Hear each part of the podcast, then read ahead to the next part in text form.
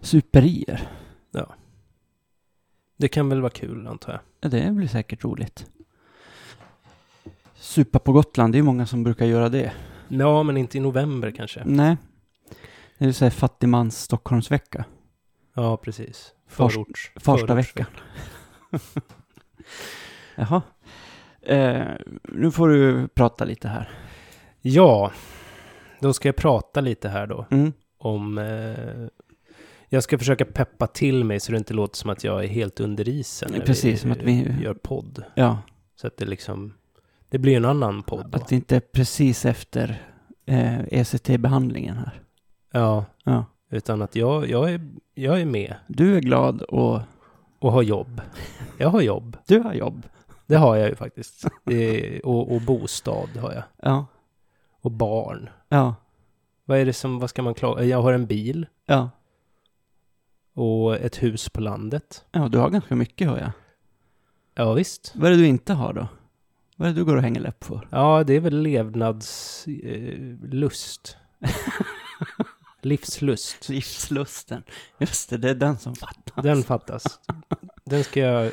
Och den kan man inte liksom bara köpa. Nej, jag har ju hört det att folk... Men det, det, som, jag tänk, det som jag har tänkt på, det är när folk säger så här, man blir inte glad av pengar. Ja, den, Det är ingen fattig som har som, sagt. nej, Det är bara rika som påstår det. jag tänkte på den här grejen vi hade med, eh, vad heter han, den här Klarna-snubben. Mm. Han var ju ledsen trots att han var miljardär. mm. Jag tror att man kan vara ledsen fast man är Ja, miljardär. det tror jag också. Men jag tror att det behöver inte betyda att man inte kan vara glad fast man är miljardär. Och jag tänker att mycket, ska man säga så här, depression och ehm, Ekonomisk stress. ja, men ekonomisk, det, det- precis, det har ju mycket med ekonomisk stress att göra för Ja. många. Ja. Att man får inte ihop det och då är man inte så jävla glad, för då går man, det är det enda man går och tänker på. Ja, och det Mm. slipper man ju tänka på då. Sen kan man ju säkert ha andra problem. Jo, men jag precis. tycker det är lite eh, förmätet Ja, att säga att man inte, att det inte har med det att göra. ja ehm, hej och välkomna till Jobbarpodden. Hej, Eh, det här är ju en podd om jobb och de som jobbar med de jobben. just det. Vi har ju haft ett litet avbräck här igen. Ja, eller man kan väl nästan säga att våra avsnitt är avbräck från pausen. Det är sant. Så, men vi, vi kör på Ja, nu är, vi, nu är vi tillbaka med ett nytt avsnitt. och så får vi se när nästa kommer. Mm. Förhoppningsvis nästa vecka, men det har vi ingen Ja. aning om. Nej, vi brukar ju säga det här nästa vecka och så ibland blir det och ibland blir det inte. Nej, det är så mycket med livet. Precis, vi har ju kört coronaspecial här senaste tiden, Mm. eh, eller senaste avsnitten. Idag blir det inte det. Nej, idag så har, så har vi ju tittat på den här Estonia-dokumentären. Eller jag har gjort det. Precis, jag har sett två avsnitt, du har sett alla fyra. Ja, och då så funderade jag på det här med Ingvar Carlsson. Mm.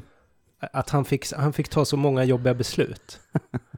Så då tänkte vi att vi gör ett, ett avsnitt om hur det måste ha varit att jobba, eller hur det kanske var att jobba som Ingvar Carlsson.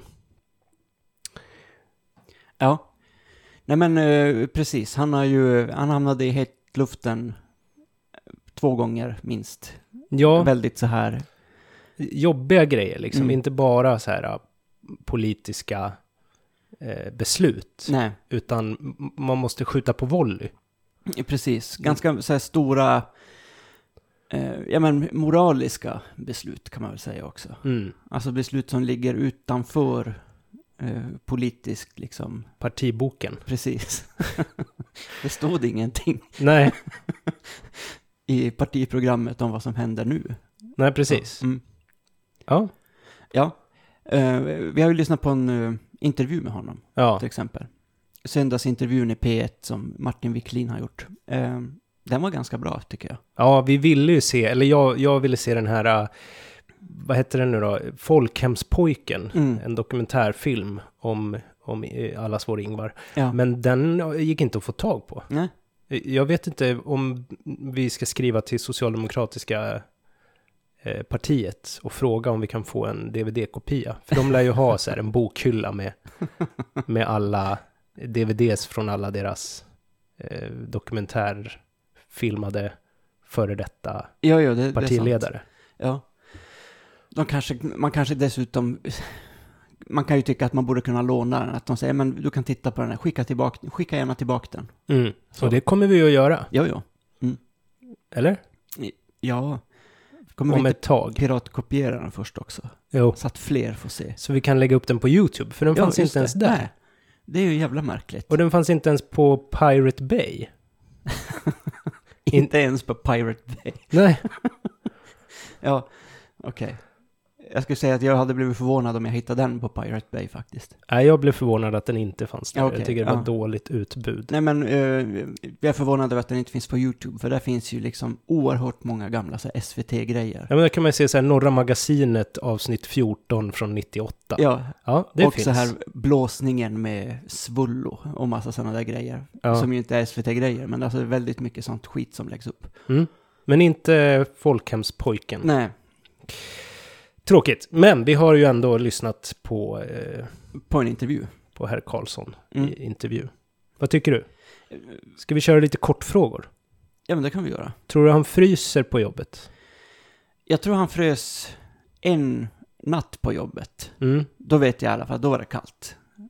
Då Det var det- när då en han frös. iskall vind drog genom Sverige. Precis. Eh, vad var det nu? 28 februari 1986. Precis, på natten där. Sen när han åkte till Rosenbad i taxi. Då kanske det var första mars då. Ja men precis, det hade ju slagit över där. Ja. Eh, Första mars, eh, då frös han. Han berättade att han kröp ner på taxigolvet. Han bodde i Tyre- Tyresö då. Ja, Eh, eh, hoppade in i en taxi, åkte till regeringskansliet. mm. Eh, vad kan det vara, två mil? jag, jag har ingen aning. Ja, ungefär. Och så när han närmade sig där så kröp han ner på golvet. Och det var inte för att han frös. Nej, utan det var väl för att liksom... Eh, dels var han, han var rädd. Han var lite nojig där. Det var Ja. liksom, eh, hans bästa kompis hade blivit skjuten Mm.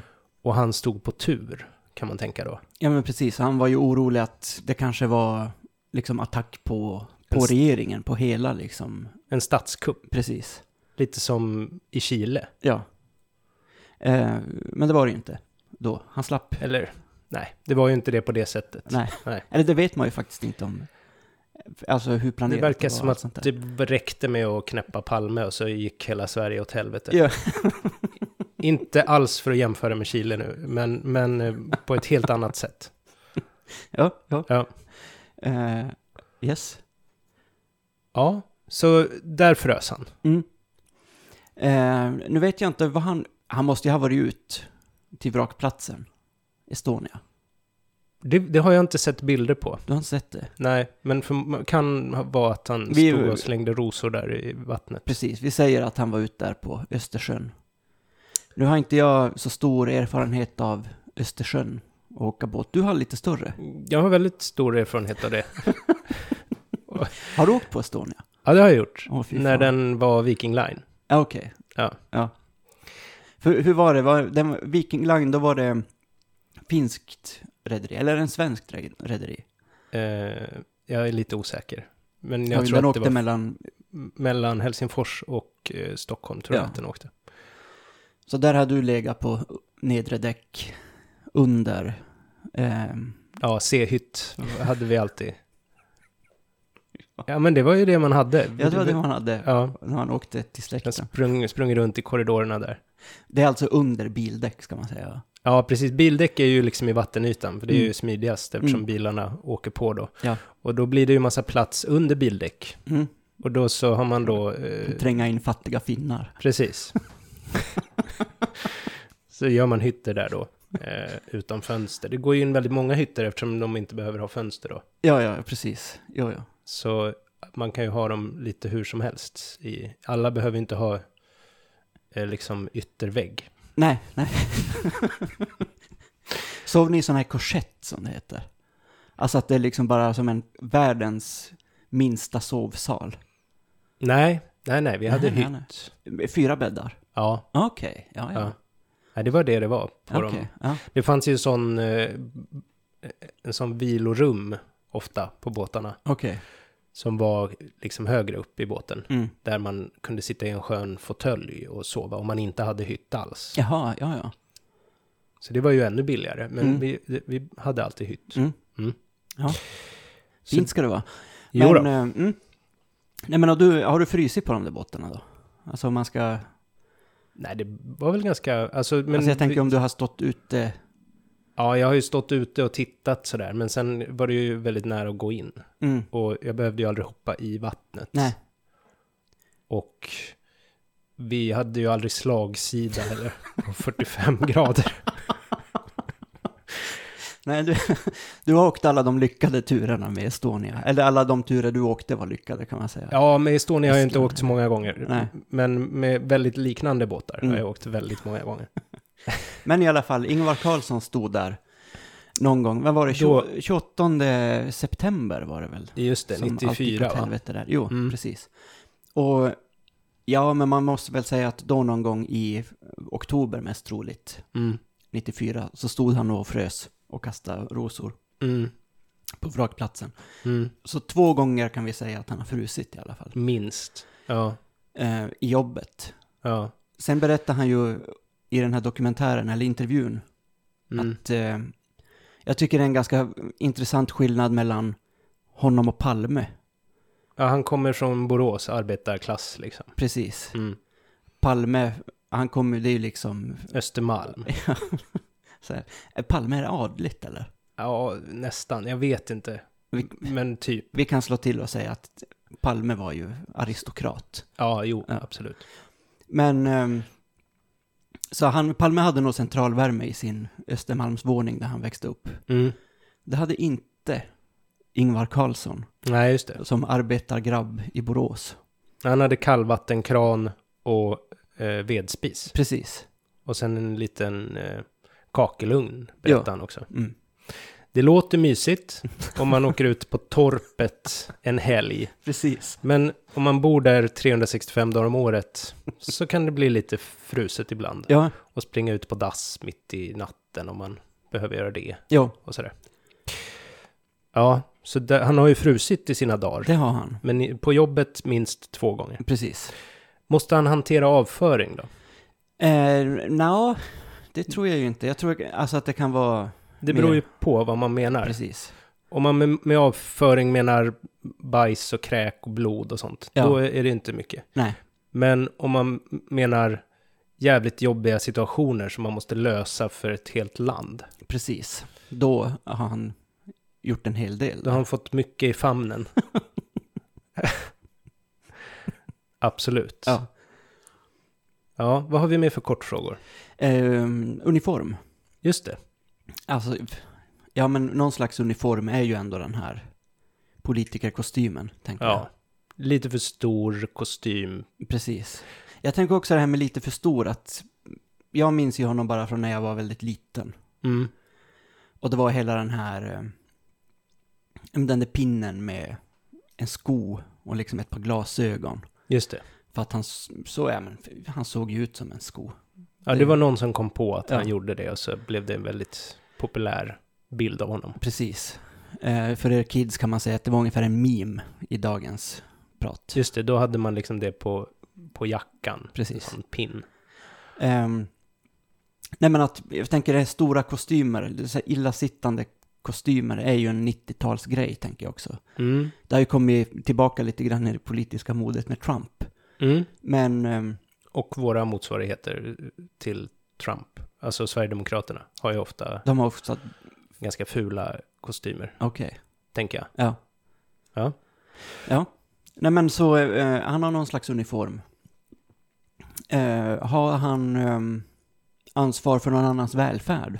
Mm, det, det har han ju. Det- På den tiden runt 8 miljoner Ja, människor. precis. Allas välfärd Ja. var hans uppgift. Och där kan man ju också då lägga till att han, bygg, han var ju bostadsminister Just när de det. byggde miljonprogrammet. Mm. Och det är ju någonting han kan vara stolt över, tycker jag. Och Mm. det var han också Ja. i den här intervjun. Nej, men jag, jag tycker det är intressant med det här, det, det visste jag faktiskt inte om. Han, han sa ju det i intervjun att, jag menar en tredjedel av, av miljonprogrammet var ju eh, Vill- villor. Villor och radhus tror jag. Jag tror han sa Ja. villor, men jag tror Ja. att det var radhus också. Jo, precis. Det är ju väldigt mycket radhus som byggdes då. Ja. Eh, och vad var det, någon del var bostadsrätter också. Ja, en fjärde, ja, någon, ganska mycket. Mm. Mm. Men alltså tänker man på miljonprogram idag så är det ju, då tänker man ju på de här stora höghus, alltså klossarna verkligen.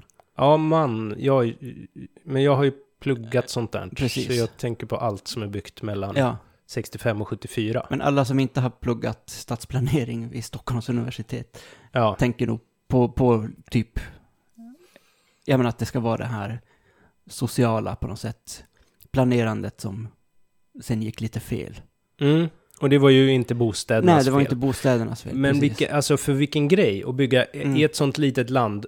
Vi säger att det bodde kanske ännu mindre än 8 miljoner då på Ja. mellan 60 och 70-talet. Ska vi säga 6-7 miljoner någonting. Mm.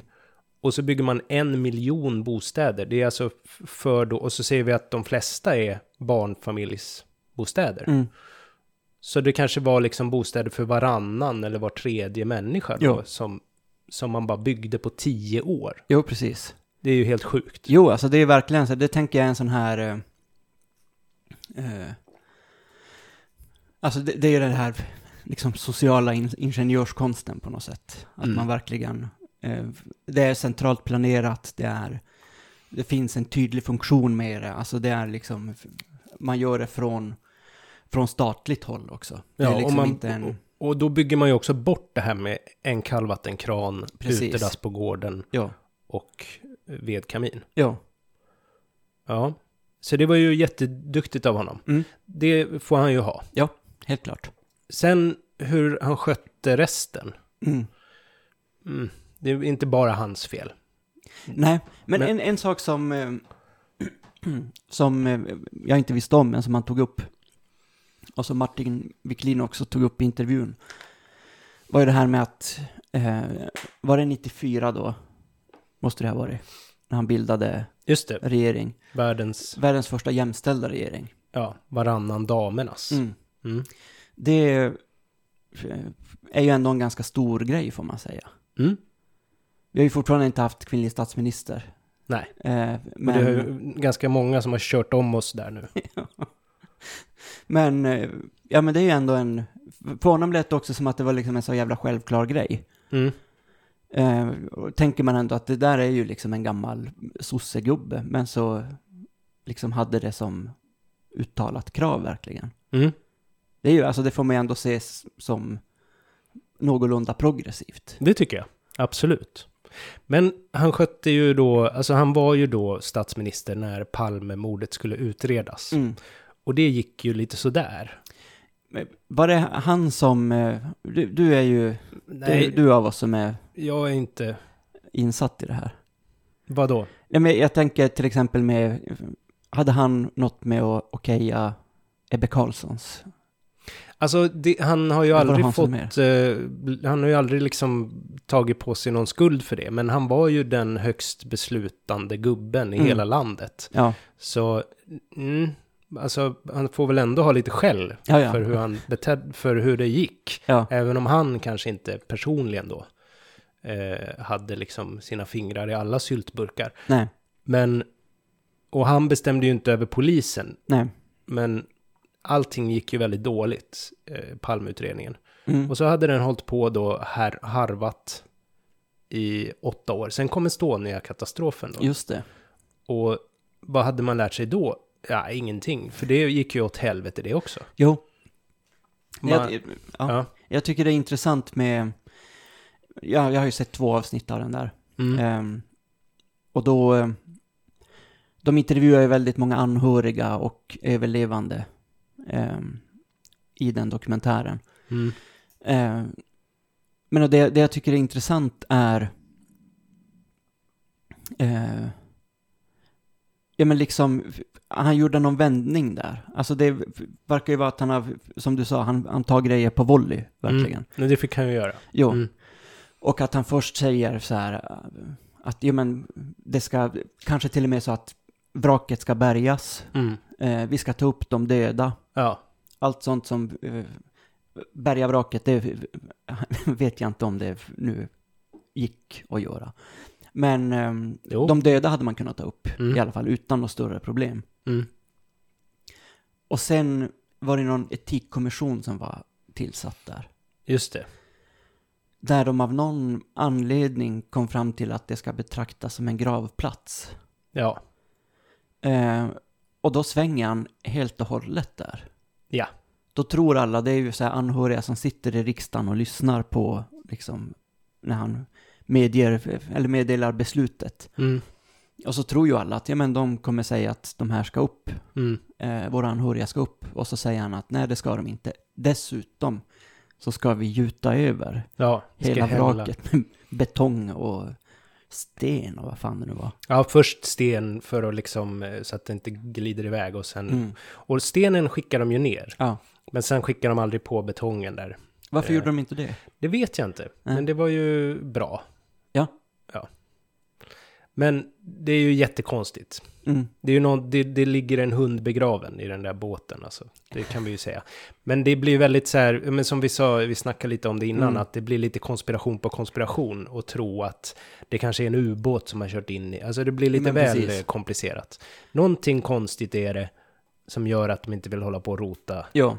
men, och då är det ju, ligger det ju nära till hands att tro att det har med det här med smuggling av, av militära elektroniska apparater eller vad det var. Ja men just det. Det var någon sån. Det är väl också belagt att det var en del liksom inte helt offentliga eller som skulle till i offentlighetens ljus. Mm. Sådana transporter av krigsmateriel som gick mellan. Var det från Sverige till Estland eller? Nej, från Tallinn. Alltså de köpte väl billiga, de hade Gamla chans att köpa Sovjetgrejer, liksom. Sovjetgrejer som, Okej. som inte var så gamla då, som Mm. kunde vara väldigt avancerade. Ja, just som det. man, här får ni köpa billigt. Ja. Typ så, eh, förstod jag det som. Ja. Och det finns belagt att det har varit sådana transporter på Estonia. Ja. Alltså innan Estonia sjönk. Just det. Och i den här dokumentären då så är det ju massor utav folk som har, eh, som hoppar på. Alltså jag tycker det är det som är intressant med konspirationsteorier tycker jag. Att det finns ju, man måste ju ta fasta på något som är fakta som finns, liksom på, eh, som finns belagt. Mm. Och sen kan man lägga ihop det med andra saker som inte heller riktigt går att förklara på enkla sätt. Mm. Och då, problemet är ju att då bygger man en väldigt avancerad konspirationsteori Mm. som eh, man på något sätt måste, man måste godta att det är så många grejer som, som det konspireras kring. Mm. Eh, och det gör ju dem också ganska svaga, att man måste på något sätt gå in med en tro på att ju men det här var mycket, mycket större än att det till exempel var bara några gånger som det har liksom köpts och fraktats Mm. eh, otillåtna sovjetiska elektroniska apparater. Mm. Utan det ska dessutom vara så att, vad var det, en ubåt skulle ha kört in i, Ja, i precis. Estonia. Alltså det blir lite väl många så här. Ja, Eh, om Ingvar Carlsson tog det beslutet, då är han ju en jävla ballsy-guy får man ju säga. vilket beslut, att det, att det skulle vara en ubåt som Precis. följde med och... Han fick och, ett samtal och så eh, säger han bara, ja men kör ubåten. Någon amiral ringer och säger så här, ja nu kommer den ju här, Estonia, det här kommer inte, den är helt proppfull med Mm. sovjetisk telekommunikationsutrustning. Mm. Så säger han bara, fram med ubåten. Ja, följ efter och kolla så att allt går bra. Och då kör ubåten en meter ifrån eh, Estonia. Hela vägen från Tallinn och mitt ute, där det liksom är så, Ja, nej Då men bara- det... brassar de på rakt in i sidan. Ja. Nej, det, det ligger lite långt bort. Jo, precis. Men vad då? Ja, vi vet inte. Prove us wrong. Eh, Men ja, det var ett jobbigt beslut för Ingvar i alla fall att få det. Jag tänker att det var så här att eh, han sa, "Vi- nu tar vi upp eh, båten och vi tar upp alla de döda. Och så ringde någon då, kanske någon överbefälhavare Mm. och sa, det gör vi inte alls det, för det här, då, då går det åt helvete. Mm. Här finns det så mycket skit som inte ska upp Ja. överhuvudtaget. Så vi låter den ligga. Mm. Annars så kommer ni förlora 30 val i rad. Ja. Ja, ah, okej. Ja, men då låter vi den ligga då. Ungefär så. Ja. Ja. Men eh, jag minns den här Estonia-katastrofen väldigt liksom, tydligt. Mm. Eh, nu är jag några år yngre än, än vad du är. Mm. Men jag var ju liksom så här fruktansvärt lillgammal. Mm. Så innan jag gick till skolan på morgnarna så tittade jag alltid på nyheterna. Ja, ja. Mm. Och då var det ju Estonia, Estonia, mayday, mayday, alltihop där. Just det. Och eh, jag kommer ihåg, jag tror det var de, någon sån här bilder från en helikopter där de drog upp också en sosse som då överlevde. Eh, Ken, vad heter han? Kenneth Härstedt. Ah, just det. ja. Eh, han hamnade upp i helikoptern. Och så var det de här liksom flyt, vad heter de? Livbåtarna som låg Ja, de här överallt. flottarna liksom. Precis. Som inte var riktigt båtar, utan de var bara ring, stora badringar med Jo, men precis. botten i. Ja. Ehm, och så kom jag till skolan och så pratade jag med liksom, klasskompisar om det här och ingen hade ju då, för att de andra var ju inte lika jävla lillgamla som jag var då. Nej, De hade ju inte sett nyheterna på morgonen och jag pratade med någon lärare, de hade inte heller sett det. oj. Ja. Så jag gick runt och tänkte på Estonia-katastrofen på gamla Malmstadsskolan, liksom Mm. en hel dag utan att någon liksom, utan att kunna ventilera det med någon. Så. ja, det var jobbigt. Ja. Jag var ju inte med på båten och det är jag jävligt glad över. Ja, det är jag också glad över. Sen Och nu- dess har jag varit ganska rädd för båtar också kan jag säga. När vi åkte, vi åkte båt då över till Finland i december, tre månader senare. Mhm. Och då var det ju ett jävla pådrag på båten. Okej. Va- Sov ni då i de här C-hytterna då också? Nej, sen dess har vi faktiskt inte haft C-hytt vad jag kan minnas. Eh, Men det var så att alla skulle, alla, de hade så stora samling, Okej. samlingar där de berättade hur man skulle göra om det gick. Och det var ju säkert bara för att lugna folk. Ja, ja. eh, För Mm. att det var ju väldigt många som var oroliga. Och så var det liksom att man skulle provgå sin närmsta väg ut och sånt. Okej, Så de ja. liksom tyckte att det var en bra idé. Och det gjorde vi också. Eh, Så det var väldigt stor skillnad Ja. att åka båt då mot ett halvår tidigare. Ja. Det var väl det. Men ja, det förstår man ju. Ja, Eh, herregud. mm. Eh, f- nej, jag, jag tänker, jag har åkt en sån båt, ett och ett halvt dygn åkte jag.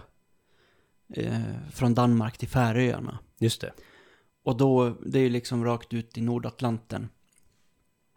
Eh, vi åkte på sommaren och det är rätt okej. Vintern hade jag aldrig någonsin velat åka den där jävla båten. Mm. För då kan det ju vara mycket stormar och sånt. Men då hade vi sån tur, eller jag hade sån tur, de andra som jag åkte med de verkade inte bry sig speciellt mycket. Men att vi hade liksom, våran hytt låg närmast liksom en dörr ut på däck. Ja, ja. Och det där tänkte jag på liksom båda nätterna som jag skulle liksom sova. Hur du skulle ta dig ut. Precis, jag bara okej nu, hän- nu kommer det här hända, det är något larm så ringer jag, vaknar i panik och så sen får jag ta liksom de som jag åker med och säga nu, nu lämna allt, nu går vi. Nu lyssnar ni på mig här. Precis.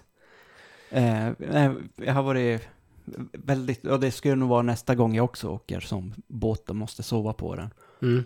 För jag tänker just med Estonia-grejen, den fick ju den här slagsidan. Alltså det berodde ju väldigt mycket på eh, om man hade sån tur, bara att man var på eh, ja, men styrbord, babord sidan. Mm. Eh, var man på ena sidan så var det ju bara helt kört. Då Mm. kantrade den ju och så var det ajöss. Mm. Och det där, då spelar det ju dessutom ingen roll hur nära man har till, ett, Nej, för att... I, till en det, utgång om utgången då ligger under vatten. Så. nej, men så är det ju. Men samtidigt så alla som de pratar med har, har ju liksom... De som överlevde Mm. hade ju C-hytt. Vilket ju... Jaha, de hade det. eller verkar som det. Alla som var med i dokumentären, Just som jag det. förstod det. Mm. Och då kan man ju tänka att båten... Alltså så är det ju när man åker sådana båtar att de gungar ju mindre där nere. Jaha, okej. För Mm. att ja, det är ju, Ja, men just de det. är ju Mm. byggda så, ja, som en båt. Som en båt. Och, och då, och Det blir mindre kanske- rörelse eh, längre ner. Mm. Ja, precis. Och då måste det ju vara värre att vara hö- högt upp Mm. om man inte kan ta sig ut. Ja. Om man s- s- slår sig medvetslös innan så Ja. är det ju kört direkt. Ja, usch. Mm. Men det är en annan, ett annat sånt jobb som jag blev imponerad av, det är ju de här som kör de andra båtarna. Just det. Silja Europa och eh, Mariella, Ja. Viking Mariella. Hur coola de är när de får det här mayday-utropet. Ja. Och sen så åker de dit och bara, vi ser ingen båt här. Nej, okej. Nej, men ligg där då. Ja, men vi- tänk om vi kör på någon så här. Vi ser ju inte, det är bara massa människor i vattnet. Ja. Ja, men stäng av motorerna och ligg där bara. ja. Ja, okej, vi gör så. Som att det liksom inte är, ja, ett, va- en vanlig dag på jobbet. Jo, precis. Och det är ju otroligt imponerande. Ja, alltså det, det händer ju ändå ganska sällan på Östersjön sådana olyckor. Ja, Och det, jag fattar liksom inte hur man kan sitta och brassa runt på en sån stor jävla färja och bara, jaha, nu är det en fem sjömil bort här som eh, helt har gått åt helvete. Mm. Ja, ja, men vi får väl dit och kollar. Och så är det som att man, alltså det blir ju en så brott i rutinen. Man ska ju mellan Finland och Sverige, Mm. eller vart fan man nu kör. Mm. Och sen bara, hopp, vi får vända skutan här. Mm. Och bara puttra dit liksom Mm. och snacka lugnt över radion. Jag, nej, det är väldigt jävla imponerande. Ja, shit. Där, ingen pulshöjning, bara ta det lugnt. Men det var ju finnar också. Ja, det var finnar. Mm. Ja. Ja.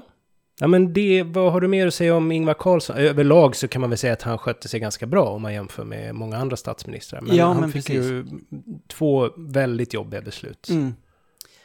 Ja, nej, men jag tycker det är intressant med den här... ehm, eh, alltså det säger ju något om så här sossarna som parti, som det var tidigare i alla fall. Att det, kunde- alltså om man ska ställa honom i jämförelse med, ehm, med Palme. Alltså att det blir den här liksom väldigt samlande, stora liksom, rörelsen där Palme kan komma från Östermalm, Mm. eh, Karlsson kan komma från Borås. Mm. Eh, och liksom har eh, varit så pass fattig så att han, men de, dels så gick han ju realen, det är väl att, eller tog realen, det är väl att ha gått ut gymnasiet i, Ja, precis. Mm. och, vilket ju var ovanligt för någon med hans bakgrund. Mm. Men eh, hans blev befriad från terminsavgiften och massa sånt där. För Ja, att det var liksom, han hade det så kärvt hemma liksom. ja. Men eh, att ändå komma hela vägen och ja, då bli vice statsminister och sen Mm. Mm. utan att ha planerat det för fem öre eh, Mm. ja, det är imponerande. bli statsminister. Mm. Men jag tyckte det var kul också att hans dröm när han var ung i sitt arbetsliv var att bli stins. Just det. Så skulle du vilja byta jobb på det svaret så hade han svarat ja, i så fall till stins. Precis. Mm. Ett väldigt redigt yrke som ju inte finns kvar längre. Nej, det är s- synd. Mm. Men han hade jobbat på Borås centralstation eh, och tyckte det var jättehärligt. Precis, han hade polleterat cyklar för Borås arbetare när de skulle iväg med tåget. För de körde ju inte, de hade ju inte bil. Mm. Då var det cyklar som de lastade på tåget och så sen lastades det av vars de nu var framme sen. Mm. Eh, Väldigt... det, för mig blir det ett så här romantiskt skimmer kring, Ja, kring en sån liksom, sånt stationsjobb. ja, det blir det ju. Det blir ju svart, i svartvitt också, tänker jag. Alltså det är svårt att se det hur... det- ja, Man ser det som en gammal film. Jo, Jag precis. tänker på Ingvar där. Ja. Står oss ut som en 16 sko. år. 16 år i sko. Ja. Ja, nej men det om, det om Ingvar då, va? Mm. Sen har vi ju... Jag har ju veckans konspiration. Ja, här. just det. Ja. Ja. Det, det är den andra stora grejen som har hänt. Den har ju varit större, mer bevakning kring det än den här Estonia-dokumentären kan man ju säga. Mm, det var ju snopet. Mm. Och det är ju då Donald Trump. Just det, han fick covid-19, Sägs det. sägs det menar du? Ja, jag, jag tänker så här, han, fan vad han tjänar på det här. För han, han var ju liksom inne och vände på, på det här militärsjukhuset Mm. i princip.